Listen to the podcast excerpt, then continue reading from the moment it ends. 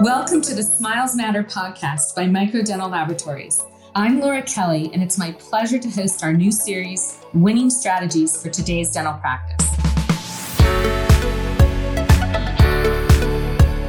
I think that's one of the best things with continuing dental education and the various institutes that are out there. You can go to a lot of different institutes that are great, but probably one of the most important things that people pull out of it is the lifelong friendships, the mentorships, the ability to communicate with people that are like minded. You have the world at your fingertips that you can ask people that are very similar in age to you, demographics as you, practice style as you. And they're usually going through those same issues and can really be a resource to each other as well. As we reflect over the last few months, we witness dental practices face new challenges, pull together as a community, and rebound with high demand. Dentists and dental laboratories showed resilience, commitment, and collaboration to support the needs in and around practices and their patients. Optimism and focus were vital for the rebound. And today, to stay relevant, inspired, and competitive in the ever evolving dental profession, we need to be willing to assess, adjust, reset our goals, and remain nimble to continuously evolve and reinvent ourselves. Continuing education plays an essential part in a dental professional's pathway to long term success. And for that reason, I am excited to launch our new series and introduce Mike Gergen, a longtime friend and expert in supporting and driving education platforms over the years. Mike will share his experience and insights as related to education in the dental profession. Mike Gergen is a dental industry veteran with over 25 years of experience. Mike joined the Seattle Study Club in September 2017 as the CEO. Before joining the Seattle Study Club team, Mike has led various commercial teams in the fields of dental implants, orthodontics, laboratories, and education. He has a passion for dental education, having been involved for over 20 years. Mike is married, has four beautiful daughters, and enjoys snowboarding and numerous outdoor activities. And now let's listen to what Mike has to share. Mike, thank you for joining us today. Laura, so happy to be with you and to hear your voice again. It's been way too long. It has been way too long. We need to get together in person after this. Just can't thank you enough for being a part of this new series with us. And I mean, what a great kickoff to uh, be able to interview someone like you with just a really amazing dental career and, and background. And it's always fascinating to me to listen to people and find out how they got introduced to dentistry. Like you, I know you're a perfect example. We've known each other for a long time. You couldn't get out either. Tell me a little bit about how you became interested in dentistry and a little bit about your career path.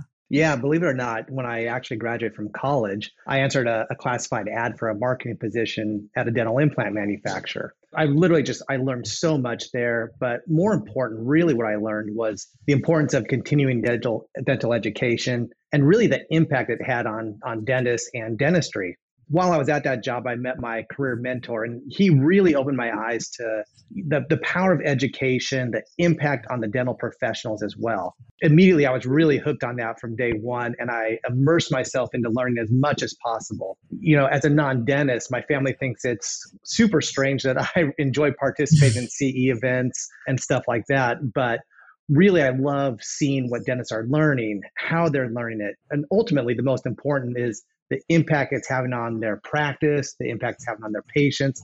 That's super, super exciting to me. Yeah, really rewarding. So, being involved with the implant manufacturer transition into the education, how many years have you been involved in sort of like the education aspect of, of the profession?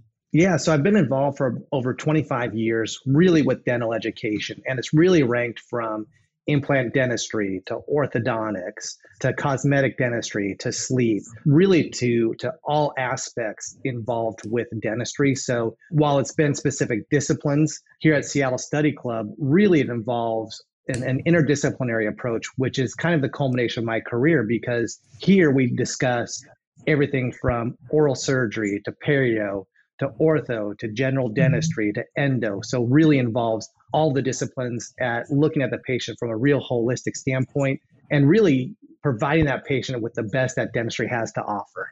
Right. Like you said, the pinnacle of your career being with Seattle Study Club right now. In 25 years, you've seen a lot. What would be an observation if you're looking back on, on how education has changed and maybe how dentists were gravitating or what their interests, how have their interests changed in, in what type of education they're pursuing and how they want that delivered? Yeah, we've seen education really take some drastic turns. You know, from the days of the stand up lecture with the three slide screens, which was really innovative at the time, back down to the single slide. Really, what we're seeing now as a trend is instead of being in a lecture hall for those six to eight hours and not really learning much and just kind of sitting there, to really short bursts of education. So, really, what you're looking for today and what most dentists are gravitating towards is really shorter lectures that are highly, highly interactive. And what we found is, is in numerous studies is that when you do these short bursts of education, really that education sticks. So instead of being in the lecture hall for six hours where your mind tends to wander, you leave, and a lot of that education doesn't stick with you.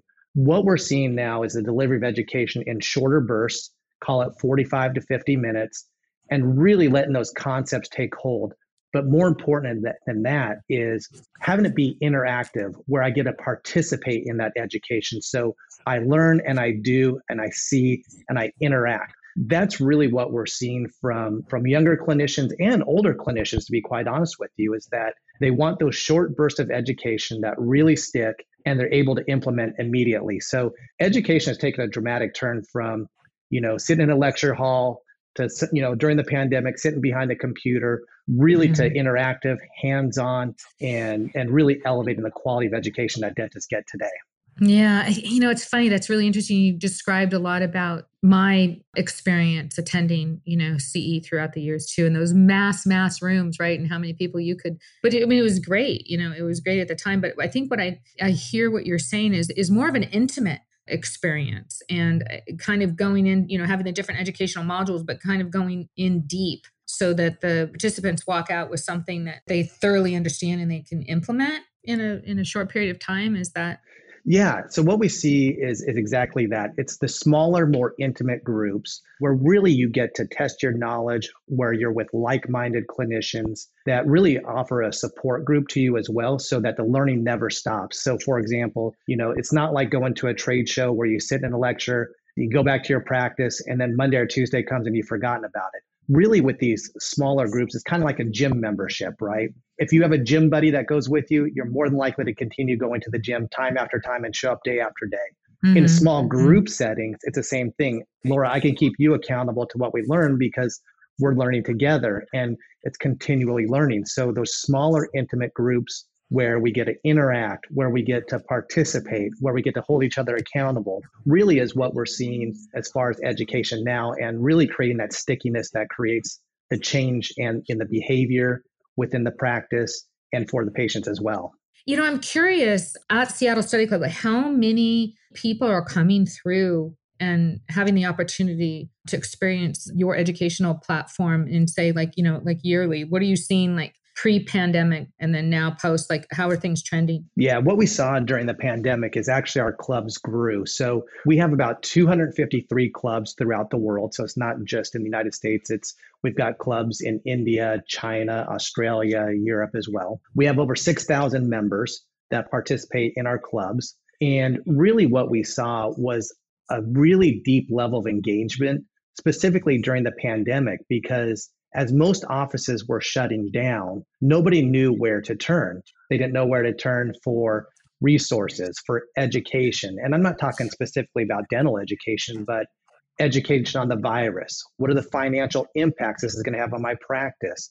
Where do I get PPE? We were able to provide those sort of resources for these practices so that when they were able to open, they could start off a little bit faster than the average practice because as a community together, the 6,000 members, they really network together to provide solutions to each other rather than just mm-hmm. an individual dentist going to their, their rep and saying, How do I get PPE?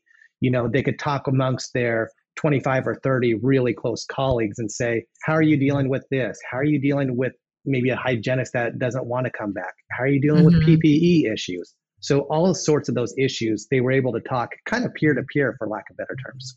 It just seems very natural that that would have happened, you know, at a local level and regionally. There would have been, you know, just different challenges presented to people, and and having that, you know, that vast footprint that you have, you could, I don't know, take the power of being large, but then have it really drill down to, you know, the nuances that that each area might have to deal with it could be a little bit different, right? Something more available in one area, but you could really connect and help each other out.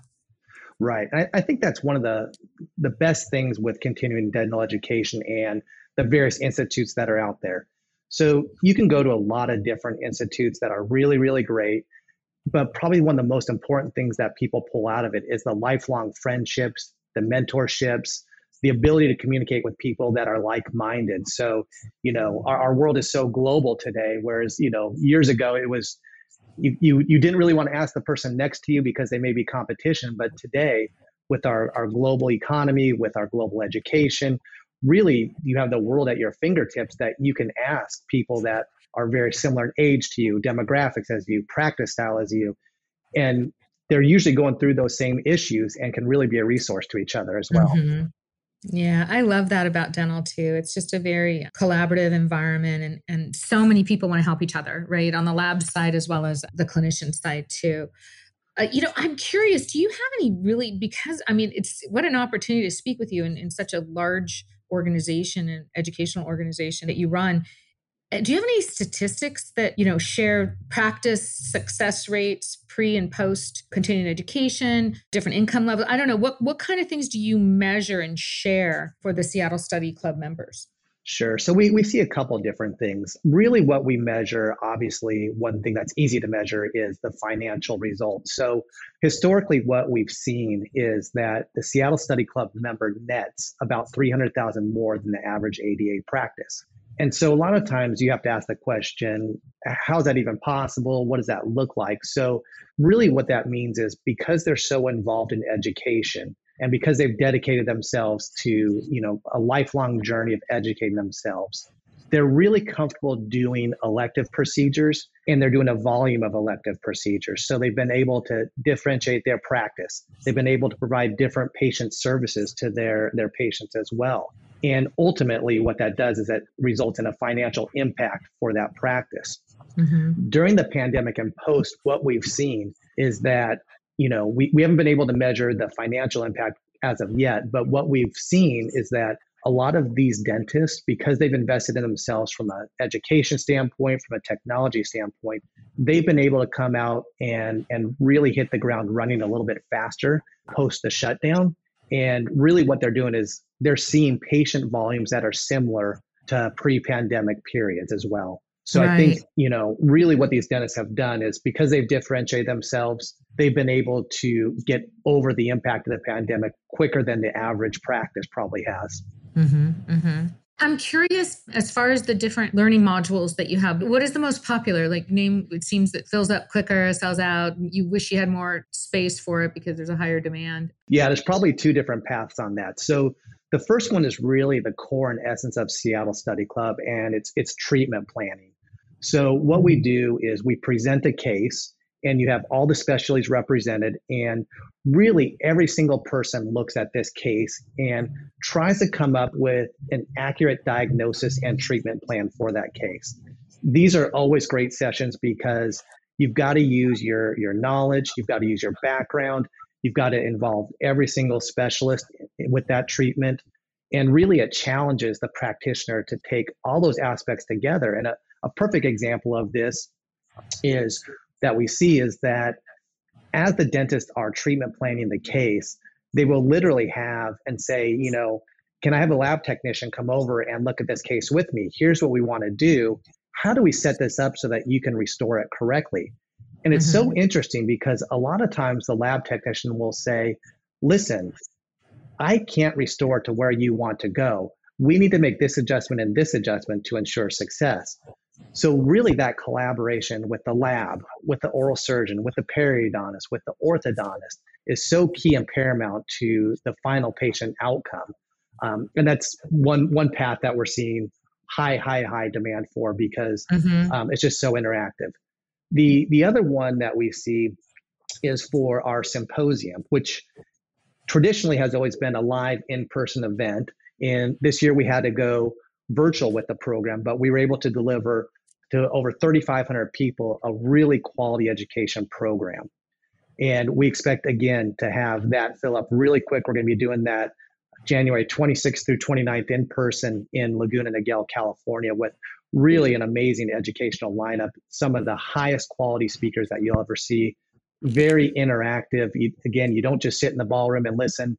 You actually participate in all the sessions with hands-on, with interactive programming. So we see those two areas as really the growth areas within Seattle Study Club. Okay, that makes a lot of sense. It's it's from the lab side, it's what we deal with every day, but you guys are doing it at such a large scale too. It's nice to see that you're paying a lot of attention in that in that area and, and see the need. I'm so happy that you mentioned when the, the upcoming symposium would be because that location is actually one of my favorite locations to attend education. I've, the AAED meets there, has done that quite often. I love that location. In January, it'll be beautiful. So I'll plan on attending as well. Great. Yeah, in person. Oh my goodness, in person events. I I don't even know what that that is. Yeah, just I think too, you know, from what we hear with a lot of young dentists coming out of school, and then like you know, you said there's there's dentists that maybe just want to reignite their education. What would be some of the kind of like the general thought process, just from you've been involved in this for so long and have a lot of experience like how would you assess would it be location would it be interest level would it be a couple of different organizations like how would how would you go through advising someone on how they should be making the decision of who and where they choose to attend education? It's a great question. You know, what I would always say is surround yourself with like minded clinicians, clinicians that will always help you elevate not only just in your clinical practice but but also in life you know there's mm-hmm. so many great opportunities out there with the different institutions what i'd recommend is decide what you want your practice to look like decide what you want your life to look like find a mentor or a group that you want to belong to that's always going to challenge you to be better so you need to dedicate yourself and make it a journey, okay? And, and do it with people that will keep you accountable and help you along the way. The most important thing really is, is to do something that you're passionate about and never stop the learning. If you look at some of the most successful dentists uh, in the world, they've never stopped learning. They continually learn. So it's not about one institution or it's not about one philosophy. They mm-hmm. continue to challenge themselves to become better by learning different philosophies, by exposing themselves to different things, finding out what works in their practice, networking with other like minded clinicians to say, hey, Laura, what's working in your practice? How do I incorporate that into my practice? So to me, it's not necessarily about the location. It's more about being where you want to be with clinicians that are, are very like minded that can help you along this journey as well. That's really good advice. And, and looking at it from that perspective i think is important because it's not one and done definitely and it's it's the support group that you end up connecting with that will they'll help you as as you move forward right with what you've been exposed to. I have a question. I'm wondering this. So we've seen tremendous amount of acceleration in certain areas of dentistry post pandemic. So it was happening before, but now it's happening at just a, a, greater speed. And that's the adaptation to digital dentistry from the lab side, but it's also from the clinician side too. The, like the, the percentage of digital IOS files that we're seeing is, is incredible. And it's, you know, we're, we're getting involved with printing and digital dentures and all kinds of really cool stuff on the material side. How do you incorporate digital learning there? Yeah, I think it's it's a really yeah, great question. Like, yeah. Mm-hmm. Yeah. So what we see is, you know, of our membership for Seattle Study Club members, over 62% have adopted the intraoral scanner into their practice, which is is a wow, high percentage. That's, good. that's really yeah. high. Yeah. Yeah. And what we saw pre-pandemic was, you know, we've kind of ca- passed this chasm of the early adopters within Seattle Study Club. And really, what we're seeing is people trying to optimize their intraoral scanners now. So, what does that look like? It looks like, you know, a more complete digital workflow within the practice where, like you said, they're starting to print different materials, starting to work on that. They're looking at other options of how to really optimize their intraoral scanner, bringing it into the hygiene department as well. So, getting a second, a third, sometimes a fourth scanner as well just mm-hmm. really incorporating it into their practice and into that workflow. From an educational standpoint, we partner with a lot of the different manufacturers to bring education to our members so they know what should I be looking for, what is the complete set, and to look at the bigger picture of okay, if I have an intraoral scanner, how does it fit into my whole ecosphere? How does it fit into my workflow? So we have a lot of education surrounding digital workflows. And not that we expect everyone to go out and immediately buy everything they need, but at least to expose them to what's possible, what to mm-hmm. look for, you know, and what the future unfolds as well. Because as you know, from a lab standpoint, the materials that you're able, you know, to mill in the lab now are unbelievable. If you look at some of the innovations from the manufacturers, dentures, printed dentures are mm-hmm. unbelievably great now. So while a lot of people didn't want to do dentures, now they're seeing how reliable they can be, how aesthetic they can be, how durable they can be, and and really how few adjustments you have to make on you know a, a, printed denture at this point. So that technology has really evolved and to me it's pretty fascinating of what a dentist can do in office how they can improve the communication with the lab and ultimately how they get that final restoration or that final denture or whatever it is back in, in a way that you know really causes less chair time and less fixes that have to occur intraorally Oh, you know what? You, I know it, it's actually a really exciting time in dentistry. I know from my experience, it was always on the fixed side, but the removable is is really exciting for us now too, because you, like you just mentioned, you know, fewer appointment times for the patients, a better fit, and you know, a progressive lab can really help the dentist get more information on how to work in within these digital workflows and it's really exciting and I I know it's only going to get better. It's great now and it's just exciting to see where it's going to go and it, it's nice to be able to to hear that this is a real big part of, of your future there as well. Good good to share. Good good information. Anything else before we wrap up? See, I'm, I'm already thinking about doing a follow up with you. I want to get more information. I think really the thing is, you know, I've been able throughout my career to see you know, and develop so many relationships with dentists, with people in the industry. So, really, what I would say is make a commitment to continuous dental education. It's so important. So, it's not just about completing one course. It's really that constant journey of continually making yourself better, surrounding yourself with people that will continue to make you better as well. And, you know, always learn. I, I think one of the best investments a dentist can make is in themselves. And mm-hmm. that investment is in continued education. I know I'm a little bit bullish on it, but it's just because the people I surround myself with, you know, they do 100 plus hours of continued education. They're the happiest, they're the ones that are the most successful. And really, they're the ones that provide really great patient care and enjoy providing that care. And that makes them extremely happy. Great, great ending note that I think is resonating with all of us. Um, Mike, thank you so much for being with us today. And we just look forward to speaking to you again soon and uh, seeing you in person as well. Thanks for your time. Thanks for having me, Laura. Take care. Bye. You've been listening to the Smiles Matter podcast, created by Microdental and Modern Dental Laboratories. For more information, you can go to our website, www.microdental.com slash smilesmatterpodcast, or find us on iTunes, Stitcher, Spotify, or anywhere else podcasts are available. Thank you for listening, because we believe that smiles matter.